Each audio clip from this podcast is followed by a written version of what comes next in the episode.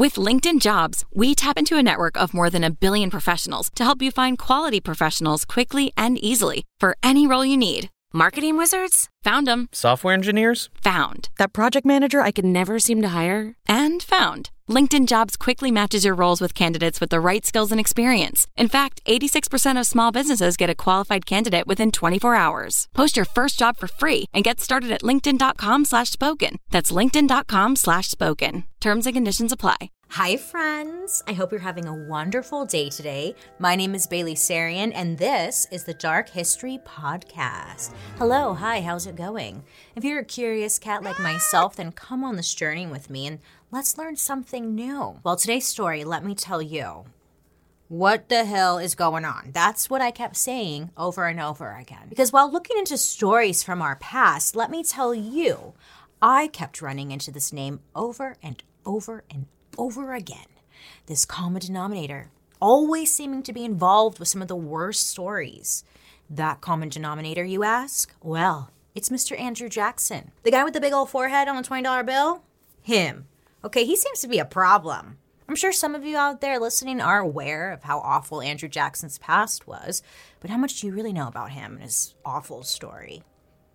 Exactly, exactly. Because to be fair, I didn't know the extent of how awful this guy was. And I don't care what you say, he for sure seems like he was on some bath salts. I'm telling you. If you look at a picture of him when he was older, he had total meth face. In fact, he barely looked like he does on the $20 bill. In real life, he was like missing some teeth and he was pretty damn ugly. The $20 bill is basically like a glamour shot, you know? You can't tell me, though, he wasn't doing something. Well, surprise, surprise. Note my sarcasm here.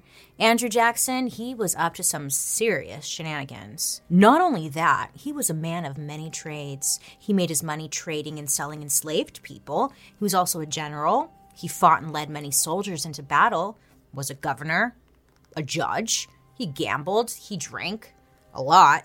He married a married woman, and he was not afraid to play dirty. But then, after all of that, he would go on to become the seventh president of the United States. Because let's be honest here, America just loves a complicated bitch. Now, me, being the curious cat that I am, I wanted to take a moment and try my best to learn what in the actual hell was going on with Andrew Jackson.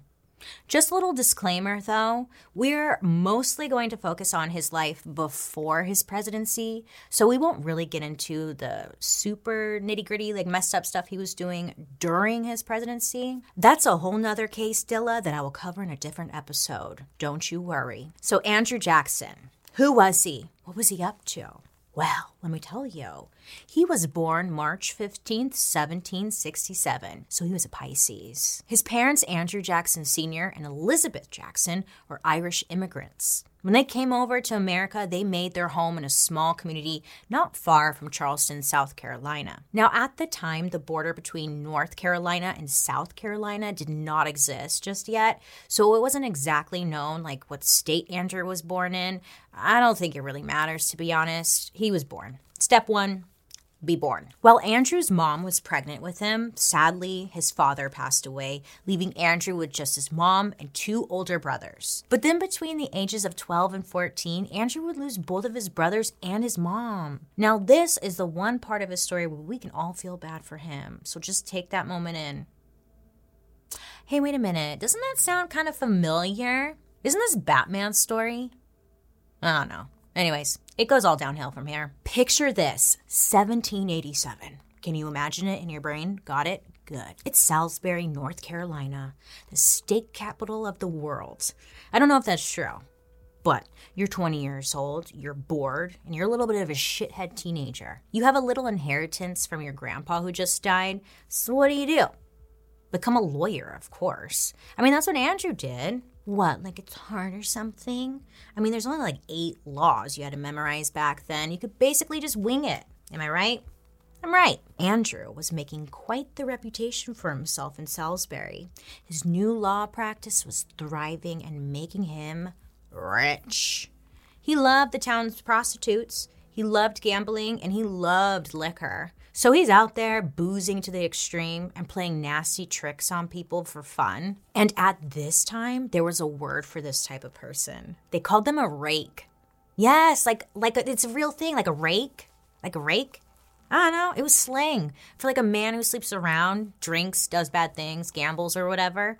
So he's a rake. I love that for him. I wonder if the word hoe is related to this as well. I don't know why we're bringing gardening tools into this, but whatever. Okay, we're moving on. Moving on, Bailey. Now, because Andrew burned all of his money finishing law school and gambling, he was now poor. Everyone in Carolina hated him, and he had no real life plan. So he flees the Carolinas. Back in 1780 to like 1790s, Tennessee was the extreme wild frontier. If you were willing to risk your life by crossing the mountains, you could buy some cheap land and like start a new life. That's just what AJ did. He left his criminal past behind and rebooted as a frontier lawyer and judge. The man could barely read, but whatever, it's the frontier, right? You don't need to read. Now, this is a wild time when you could just become a prosecutor like that. You know what I'm saying? Anyway, so it's like 1788, and Andrew is now 21, and he's acting like he's a hot shot with a big ol' ego. While living in Tennessee, Andrew's renting a room from a local who had like a really beautiful daughter named Rachel. Now, Rachel, she was smoking hot. She was out here smoking a pipe, you know, smoking a pancake, and Andrew was just smitten. But there was a catch. There always is, isn't there? Rachel was already married. Now, rumor has it that Rachel's husband was abusing her and left her, like he moved away to Kentucky or something. But technically, they were still married. And Andrew was like, Haven't you heard? I'm 21 and like no one's ever told me no. And it wasn't long until Andrew and Rachel ended up moving in together and becoming official. Well, unofficially official. You get what I mean. They would go on to get married in 1791, and Rachel would eventually get divorced from her first husband in 1793. Pretty sure the math isn't adding up there, but okay. This may not seem like a huge deal to you and I, but back then, this was drama. I mean, you did not get divorced, let alone marry someone who was already married. Mm-mm. Mm-mm. But keep this drama in mind because it seems to come up a lot later. Andrew Jackson was embracing his new Tennessee life. He was rich. He was a go getter, overly confident. You know those types of people. You know, they just attract everybody by being like full of themselves for some reason. People just eat it up. It's that thing where someone is really cool, like no matter what they do, it just makes them cooler. It's like in middle school when you have a crush on someone and they wear a puka shell necklace once and suddenly you start buying puka shell like everything. Andrew Jackson had that effect, except he wore the puka shell necklace and everyone wanted one. Andrew uses the money he makes as a lawyer to buy land and slaves. During this time, he would purchase nine enslaved people. In Southern society, you were nothing if you didn't own 20 plus slaves. I mean, that was like the dream, I guess, and that's what drove Andrew. He probably didn't give a damn about the law or justice. The alcoholic with a temper problem wanted money, power, and respect. And slavery gave him all of that. This is actually how Andy, Andrew, AJ, stayed wealthy. He put all of his money into side hustles and then he used enslaved people to do all of the work without having to pay them. Wow, what a novel concept. Not paying for labor? Wow, yeah, he really broke the plantation with that one. Andrew Jackson, as a person, seemed to get bored quite easily, or it's the bath salts, depending on who you ask, and he was constantly trying to one up himself and to put it bluntly, I think he was just like a straight up attention seeker. Yeah. And because his reputation as a no nonsense lawyer, a hotshot slave owner, and the fact that there weren't that many other people to choose from in Tennessee, Andy had all these opportunities coming his way. For example, when he was 24 years old, he became Attorney General in Tennessee. And then five years later, they're like, hey, do you want to be in the House of Representatives? And he was like, Yeah, man. So he did. And then a year after that, they're like, Hey, do you want to be in the Senate? And he's like, Fuck yeah, man. Like, I know all these eight laws like the back of my hand. Let's do it. It's fucking rage. That's how I imagine it went. Exactly like that. Well, in 1796, Tennessee officially became a state. And what do they need? They're like, We need a judge. At this point, Andrew had a reputation in town. Again, of being a bit of a drunk or a rake, like we mentioned earlier. And people, they were familiar with this. Yet, for reasons we will never understand, Andrew was chosen to be a judge on the Tennessee Superior Court, which he would end up holding for over five years. They had a whole state to choose from, and they ended up with this booze bag. Andrew was out here not even 30 years old, just acting like a damn fool. And they were like, hey, he seems like he should make some major decisions for other people. But honestly, I hate to admit it, at the end of the day, Andrew may have been like the right one for this position. It was the local sheriff's job to bring the criminals into court, but there were times when they were just like too afraid to put their own life at risk to bring these criminals in. So honestly, Andrew Jackson should have just been, you know, a sheriff or whatever. We could have solved all this. But no. So old AJ took it upon himself to just go out there, knock, knock, knock, bitch. Who's there? It's me, Andrew Jackson, and I'm all bath salt. And if said criminal answered the door but refused to come into court, Andrew would threaten to murder them, like right then and there. Andrew was not afraid of anyone or anything, and sitting in a courtroom all day was boring. This is a side note, but you know when you first start watching porn and just one single JPEG of boobs just does it for you? Or whatever it is you're into. So you're like, oh my God, like titties. And as time goes on, you know, titties, they just don't do it for you anymore. So then you move on to the next best thing. Now you're watching TNA stuff. And then as time goes on, some TNA just doesn't do it for you anymore. You know, I'm not here to yuck your yum, but what I'm getting at is that Andrew was getting a little tired of TNA and he was ready for the next best thing that was going to get him all excited again. He was ready to bend over the system and make it his bitch. Oh, yeah. Before we jump into it, let's pause. Individual states have this thing called like militias that were basically just civilians with guns who had like no other hobbies.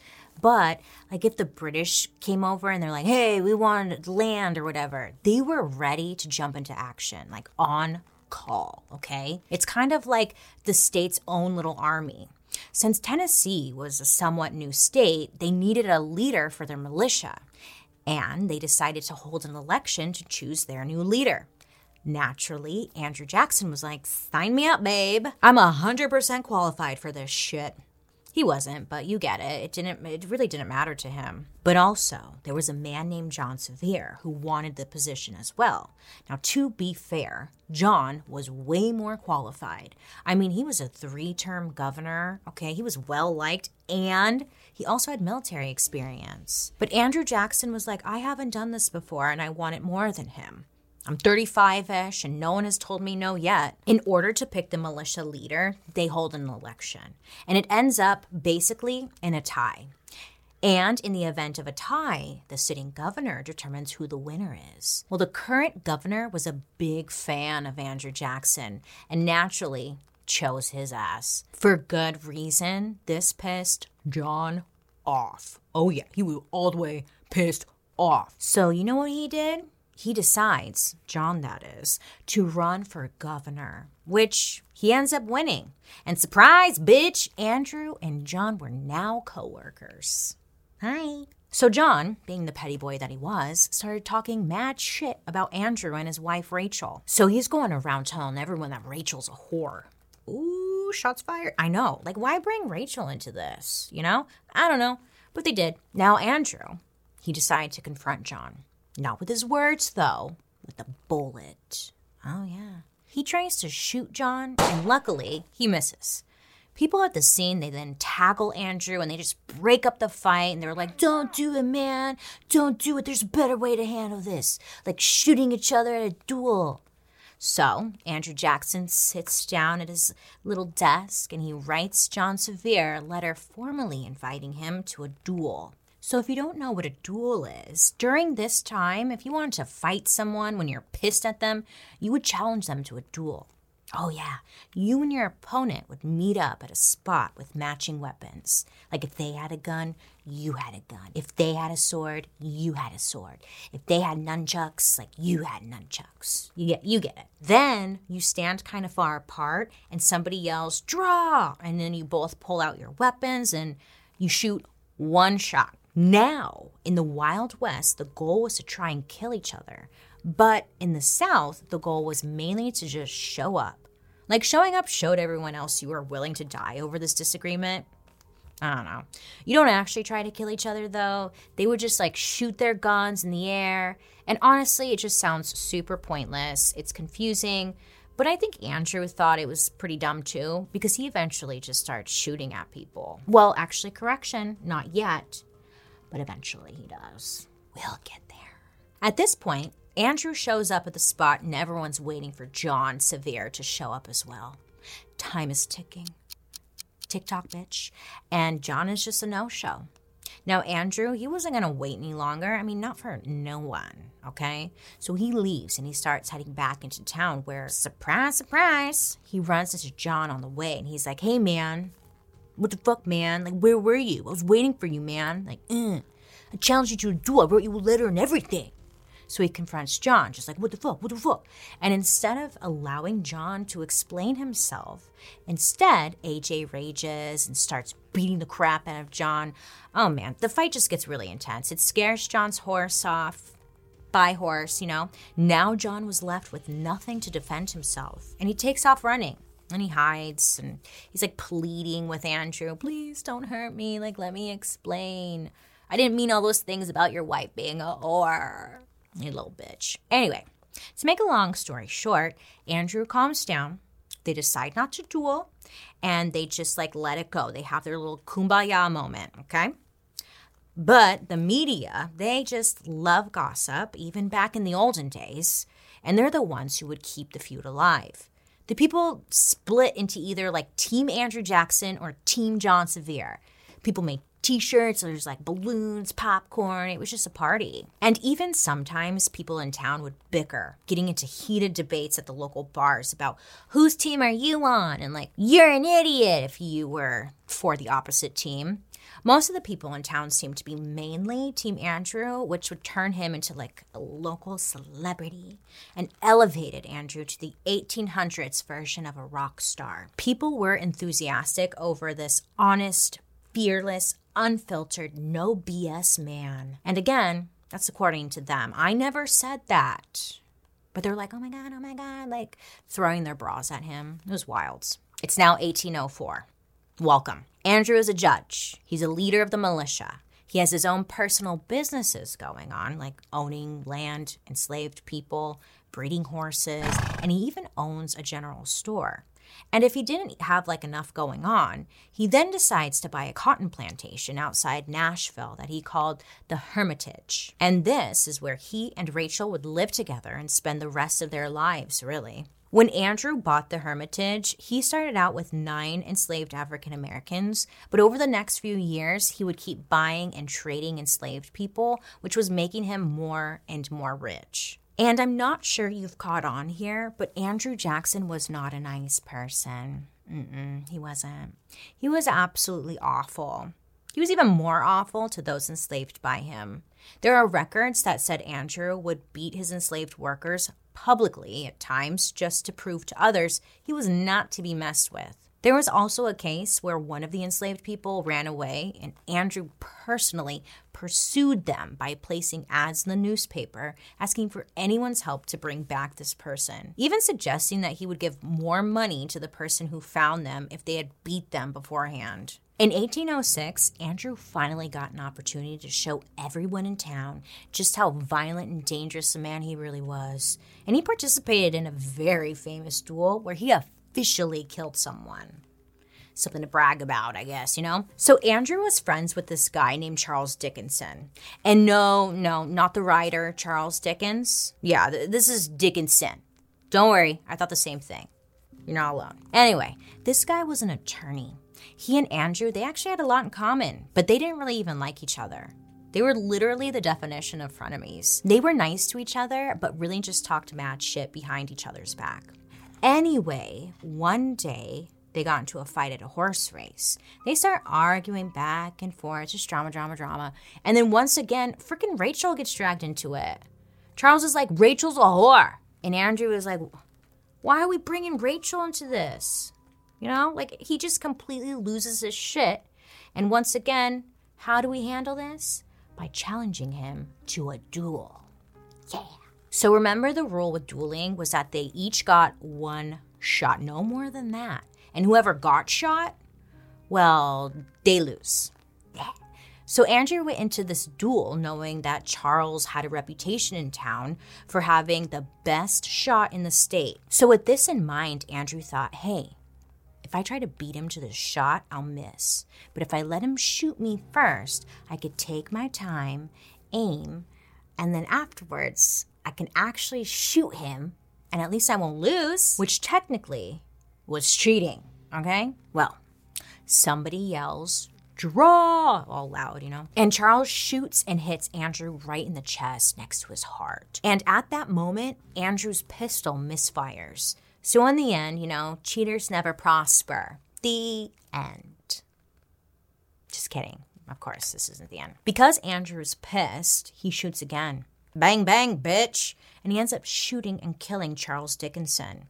Yeah. Now remember, you're not supposed to shoot again. You only get one shot, you cheater. And he's like, oh my God, I love this for me. This is my new passion in life, murdering people. I mean, not literally, but he had already stepped down from being the state judge. And now he decided to just focus full time on being the leader for the militia, a place where, you know, wasn't frowned upon to kill people. Mm-hmm.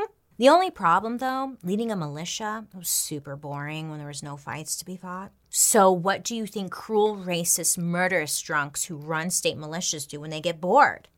They take a nap. It's now 1812. Welcome Andrew is now 45 years old and has been commander of the Tennessee militia for 10 years. America has just claimed independence, and Britain is seething. They hate this independence they're claiming, and Britain wanted to claim ownership in areas that were not yet considered parts of the United States, and they were ready to fight for whatever was left. Now, it wasn't just free available land like anyone could claim. Nay, nay. This land was already owned by Native Americans who had been there for like a very long time. Yeah. Americans were slaughtering the Native Americans on the new frontier, so that drove them to seek an alliance with the British, who still controlled Canada. The British Native Alliance drove white Americans nuts. So much so, they declared war on the British without really thinking it through. Not that Andrew cared. He was bored and ready to fight. He's like, great, sign me up. So, around October of 1812, the governor of Tennessee called for 1,500 volunteers to please head to New Orleans for a possible attack by the British. Fight the British, you say? Oh, this was Andrew's time to shine, baby. Remember, he loves murdering people now. So Andrew jumped to action. He and his men traveled over a thousand miles in brutal winter conditions, and when they finally got there, it turns out it was just a false alarm. The government told Andrew to send his men back without any form of compensation or promise of safety. No fight, no pay. So Andrew, he walked with his men several hundred miles back, and he ended up paying out of pocket for supplies, food, and made sure that the men were safe which was nice of him, I guess. I mean, it was. We can give that to him. I don't want to like him, you know, but this was a nice thing to do, Andrew. Whatever. During this trip, that's when Andrew gained the nickname Old Hickory. His troops thought he was tough, determined, and badass, comparing him to a firmly rooted hickory tree. I thought Old Hickory was barbecue sauce, no? Hmm. Anyway, I know that was a lot of nothing, but bear with me. It sets up this crazy shit that's like about to go down. So while Jackson is dealing with New Orleans, the Creek Civil War is happening. Now, I know this is like a lot, but I I'm I know you're doing well out there. I'm sorry. I'm, I don't know why I'm sorry. I'm not sorry. I'm taking my sorry back. Anyways, now the Creek Civil War, to put it simply, was between the Creek tribe and the Red Sticks tribe both Native Americans. And the Red Sticks were mad. The Creeks were adopting European farming practices, I mean, among other things. The war was a little too close to home for the white people. Literally, it was like right outside their door, and it was just making them uncomfortable. They're like, hey guys, can you stop fighting?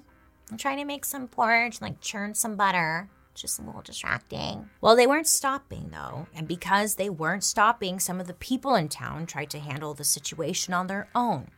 by attacking members of the Red Sticks and getting rid of them themselves. So then, that led to the Red Sticks retaliating against the white people, and they basically leveled the whole town. Like, don't fuck with us, bitch. Cut back to Andrew Jackson, the barbecue sauce man. He receives a letter about this Creek tribe, Red Sticks, massacring a town of white people. Naturally, Andrew is like, oh no, these poor white people are such victims. It's my time to shine but this time for reals. So Andrew and his men, they head out to the native town of Tallusahatchee and they attack the town. I know this sounds suspiciously like more war talk, but check it out. Andrew went on this absolute killing spree. He embraced the violence and completely destroyed this town. It was said that there were as many as 10 dead bodies in almost every cabin. They set fire to the town, and afterwards, some of the bodies found in the cabins were half eaten, literally eaten, like not joking. It, uh, uh, uh. Rumor has it, like maybe Andrew sampled a little thigh, if you know what I mean. And Andrew and his militia were the only ones who survived. So we don't know who actually sampled those bodies. Honestly, it could have been an animal for all we know. But I like to believe, you know, it was him. It was the bath salts, I'm telling you. But in the end, it was a really messed up scene. Davy Crockett was actually in the battle with Andrew, Side note Davy Crockett was a real person. Did you know this? I didn't. I thought it was a TV show. Hi. Great. They put how they won the battle quite bluntly, saying, quote, We shot them like dogs. Why are they shooting dogs? Why are we bringing dogs into this? I don't know. They're just all sorts fucked up over there. You get it. A few months later, there was another battle Andrew was in. I know, I know, I know. It's exhausting. You can't tell me this man was sober. How's he doing all this? Meth. Come on. Come on. In my personal opinion. Okay. Anyway, exhausting. We get it.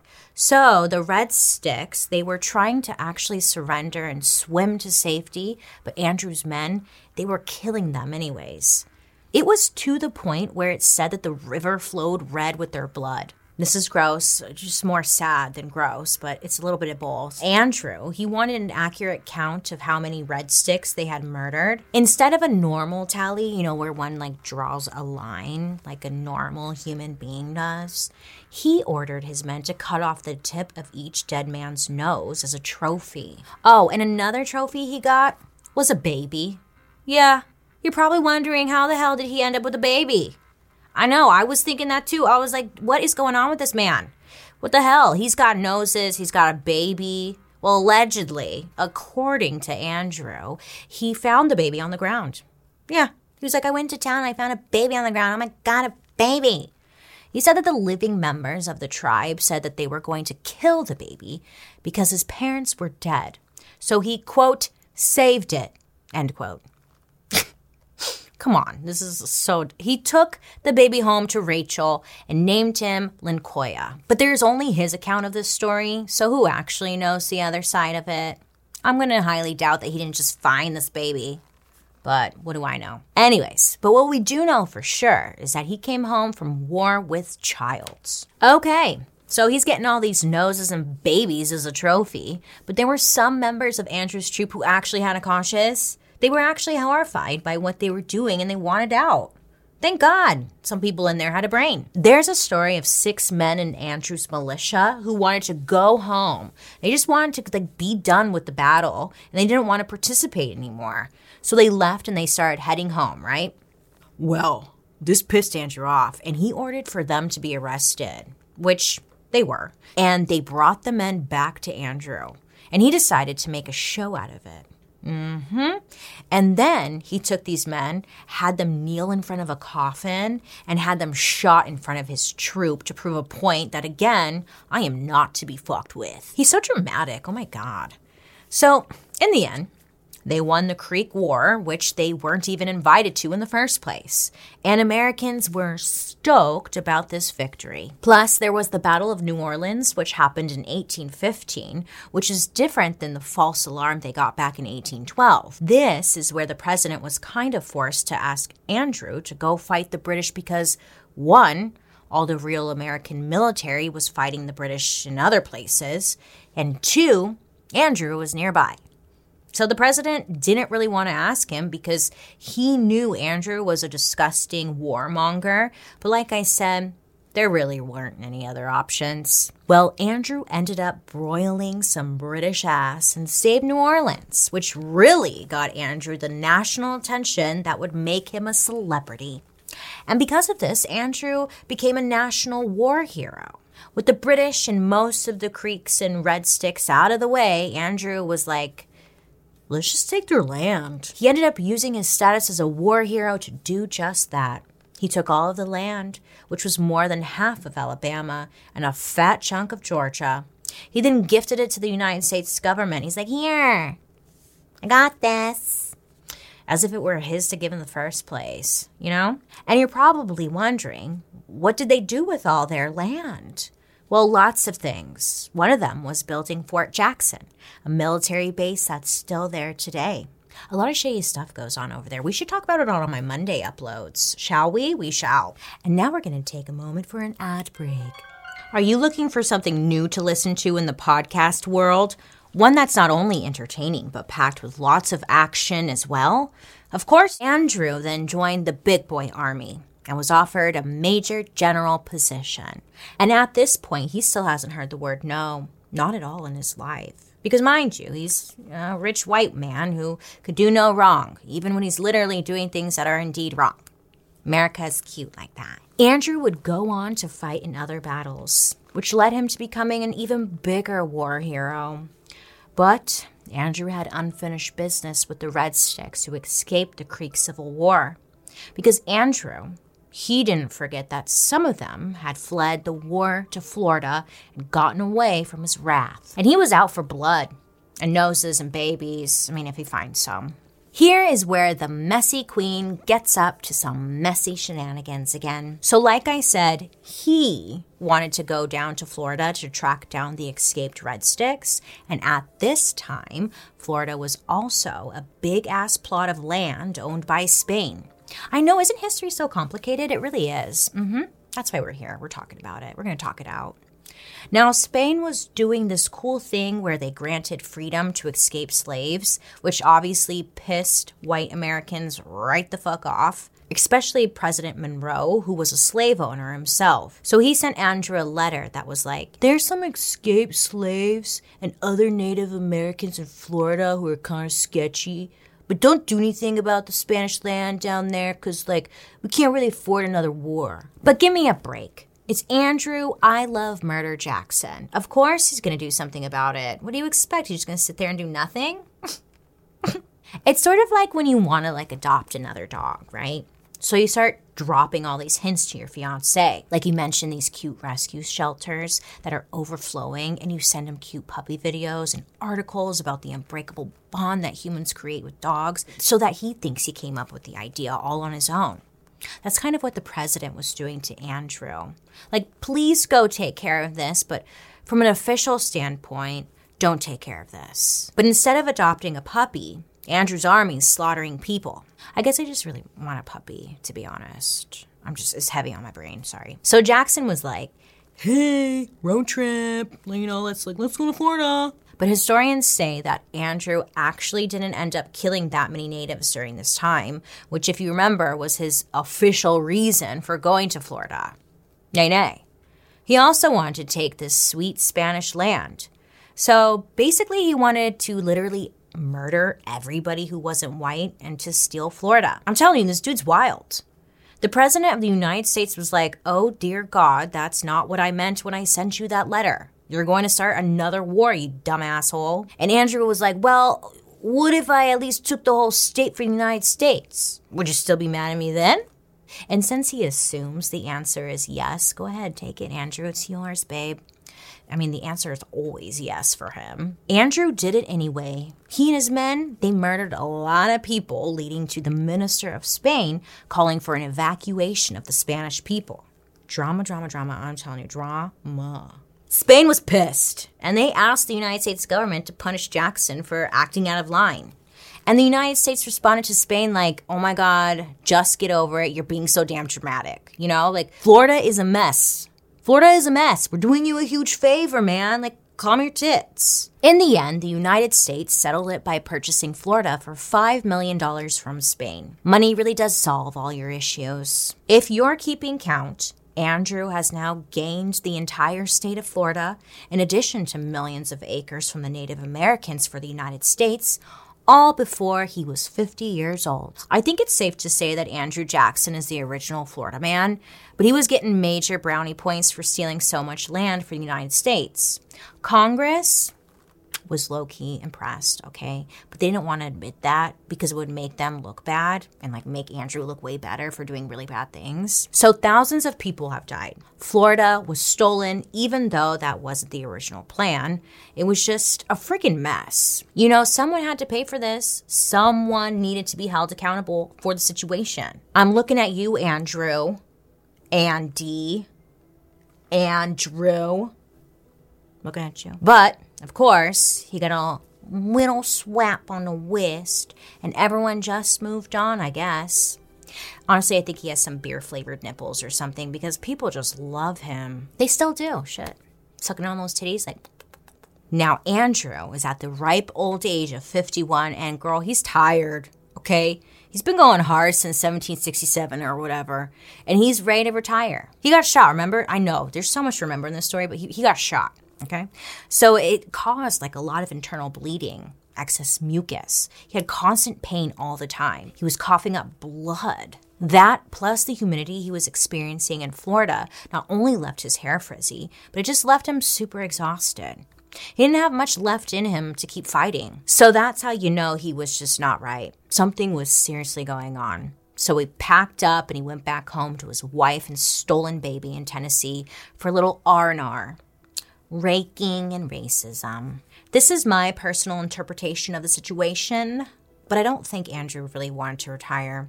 He had no other choice because of his wound, his age. He's exhausted, he's tired. He literally cannot fight anymore, and he's feeling frustrated.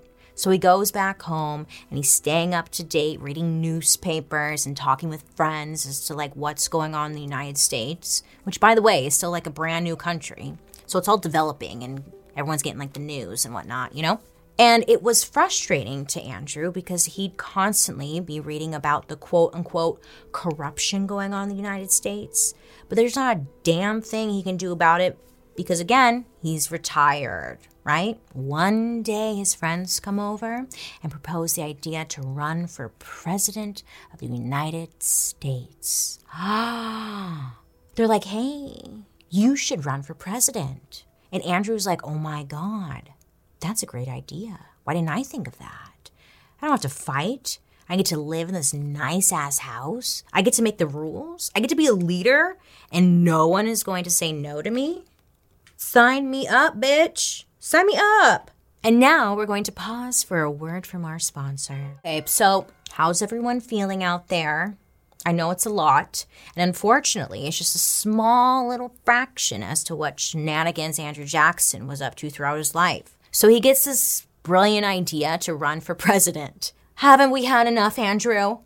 Apparently not. You know what this actually reminds me of? Okay, so remember back on American Idol, like back in the day, how sometimes people would be just super bad. But Paula Abdul would be the super sweet one, like, girl, you're doing amazing, baby girl. Like, go after your dreams, you know? And then Simon was like, that was terrible. Well, I think Andrew surrounded himself with Paulas because right now everyone is telling him he's a great singer, but someone just really needs to put a stop to this. Anyway, at this point, people were feeling tired or even bored of politics. It was all the same buttoned up men in suits, spewing words nobody understood. The people wanted someone who really represented them and would make some changes around here. Andrew Jackson knew he would be perfect for the job because, well, why wouldn't he be? He's Andrew fucking Jackson, okay? He's ready to party. So he officially started campaigning in 1822, and like we mentioned before, I roll, he was wildly popular. He was running against this guy named John Quincy Adams, who was actually a super Jackson fan at first and was in the same political party, which was considered the Democratic Republican Party.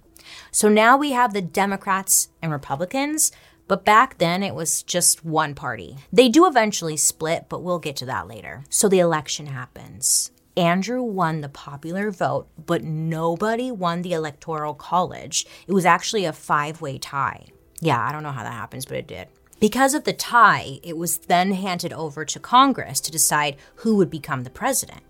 Now, the Congress, they were not a fan of Andrew Jackson because they didn't like him.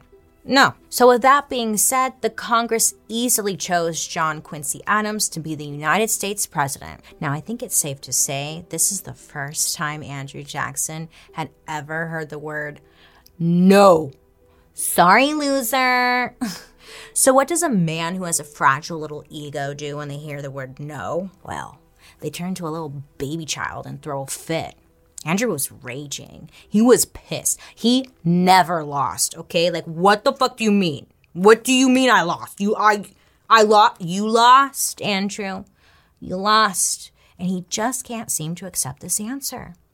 And normally, when someone was in Andrew's way, he would just murder them. But since he can't just literally murder the president, he can use his words to take him down. And he got his eyes on John Quincy Adams, who, let me remind you, they were friends. They were literally like BFF. I mean, they weren't, but I like to pretend that they were doing each other's hair. So Andrew wouldn't face the facts. Mm-mm. He went around to friends, neighbors, the media, and told everyone that the election was rigged. he called it a corrupt bargain. And then he announced he was going to be running for president again, right then and there. This election was three and a half years away, so he had plenty of time to campaign, I guess. And those next three years were a complete blur because Andrew spent practically every moment talking shit about John Quincy Adams, trying to prove he was a corrupt liar. This caused so much drama that the Democratic Republican Party officially broke up into two separate parties. This is where we are then introduced to the Democratic and the Republican parties. Those who called themselves Republicans were Team John Quincy Adams, and the others, who were Team Andrew, were Democrats super iconic moment in American history because this is where the two parties were born. You see, when two people hate each other very much, they combine their little bad tempers with other bad tempers, and eventually two little baby monsters come out, and they call them Republicans and Democrats. And we still see today grown men acting like children in both parties. I should be fair and say men and women, but mainly men. Yeah. If we're lucky, we might get to see the beauty of life happen again with another new party. Wouldn't that be awful? So, things got messy, and the media is dragging everyone to filth. Okay, they're bringing up Andrew Jackson's past, they're bringing up John Quincy's past, calling everyone just nasty names, pointing fingers, and it just goes back and forth for years. Does this not sound super familiar? Ain't it weird? It kind of is. Isn't that weird? Now, John was president, so he didn't have time for this shit, okay? He was doing president stuff. He wasn't feeding into Andrew's games. But Andrew was like, I'm not president. I'm going to keep playing dirty. So he did. Great. He would go on to become a bit of a professional shit talker. The press would ask him, you know, like, what's your plan when you're president, sir? And he would say, like, well, anything John Quincy Adams isn't doing, like, fuck that guy.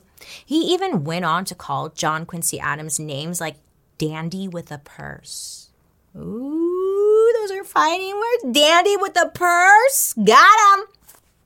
Andrew's supporters were getting all riled up. Okay, they loved the shit talking. They loved to feed into it as well. They even started their own rumor that John Quincy Adams was a pimp in Russia. But literally, though, they were trying to push this rumor that he worked as a pimp in Russia. By the way, completely untrue, but everyone, I guess, thought it was hilarious or something, and it just kind of stuck.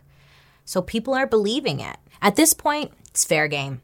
Supporters of John Quincy started calling Andrew's wife, Rachel, a whore because somebody found out the truth about their marriage. Drama, drama, drama, exhausting, petty. And they say freaking women are traumatic, huh? Poor Rachel, she hasn't said a damn word, and they just keep going after her. She's like, I'm churning butter. What more do you want? Anyways, this election is remembered as one of the dirtiest elections ever held due to all the shit talking both parties, all parties, shit, everyone took part in. Congratulations, America. You did it. Good job. To his credit, John Quincy did not want to participate in this behavior. It was very unbecoming of the president to be involved in the dramatics of it all. Plus, he hated this. He really liked Andrew Jackson. He thought they were friends. Remember when they did shit together in Florida? Ugh, bestie behavior. He was so upset by what was happening that he even refused to write in his diary from 1828 until after the election. And you know what's bad if you're no longer updating your diary with all the latest deets. Now, years pass, the bickering continues, and then election day arrives. By this point, everybody has lost focus on what the election was even about. America, who's that? You know, it's now pimp versus murderer. Who are you voting for? Well, it turns out murderer because uh, Andrew Jackson would become president of the United States. Applause. White wealthy murderers always seem to prosper in this country. It's very strange. His victory would be short lived, though. Just a few months before he took office, Andrew's love, his partner, his ride or die, Rachel, she would pass away. So, of course, Andrew, he took this opportunity to make sure everyone knew that she died because of the political smears placed against her and not because of like a heart attack. You did it. You killed her. And even at her funeral, it said that Andrew Jackson said, quote, May God Almighty forgive her murderers, as I know she forgave them. I never can. Pop quiz time. Were you paying attention? Here's the first and only question Was Andrew Jackson A, a drunken rake, B, a bloodthirsty military tyrant, C, morally unfit to be the president, or D, a sensitive baby bitch who couldn't hear the word no? Oh, it's a trick question. The answer's E. All of the above. All the bad shit they said about Andrew Jackson was indeed true. But he got ahead by going after his enemies and getting rid of anybody and everybody who was in his way. He literally murdered a lot of people, took their noses, took their babies, and then became president. Welcome to America. The bar is very low here. Now, you're probably wondering, Bailey, Bailey, pump the goddamn brakes. Calm down. Why in the fuck did you not mention a damn thing about the Trail of Tears? I know, shut up. You're jumping ahead, okay? I felt like if we had a better understanding of Andrew's upbringing, his life before he became president, maybe it would help paint a picture a little better for us as to just how insane Andrew was for all of his life, not just during his presidency if that makes sense. So do not worry, kitty cats. You best believe Trail of Tears is getting its own episode where Andrew Jackson will once again prove that he was the actual devil. And that's a fact. There are so many layers to this human, it's just truly exhausting. And throughout history, and even to this day, many see Andrew as this all American Jesus who like changed America in so many ways, but seeming to ignore how many lives he destroyed in the process. Yeah. Andrew Jackson was angry for most of his life, and mama, it showed, okay? He had some ugly bitch energy. So, next time you go to 7 Eleven, whip out your wallet and pay for your Doritos with a $20 bill. You will know the story of a psycho who ended up on our money. Even though he hated paper currency. And he didn't even trust banks. Oh, true story. We'll have to save that for next time. The takeaway here I think it's quite simple. Never let someone live their life without hearing the word no. Anyways, thank you guys so much for learning with me today. I want to hear your thoughts, you know? Let's continue this conversation over on social media using the hashtag dark history or hashtag bath salt Jackson. You can also join me over on my YouTube where you can watch these episodes on Thursday after the podcast airs, and also catch Murder Mystery Makeup, which drops every Monday over on my YouTube. I would suggest you come check out the video because my hair looks very cute today. Look. Isn't it cute? I know if you're listening, you can't see it, but you need to come see it, so come see it. Okay, thanks. Anywho, I hope you have a great rest of your day. You make good choices, and I'll be seeing you guys next week. Bye.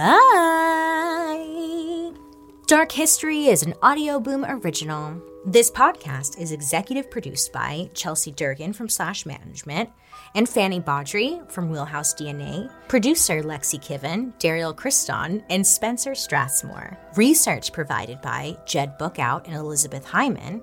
Writers Jed Bookout, Michael Oberst, Joey Scavuzzo, And I'm your host, Princess of the Dark, Bailey Sarian. A big thank you to today's historical consultant, Dr. Michael Landis. You can find him on Twitter and Instagram at Dr. Michael Landis.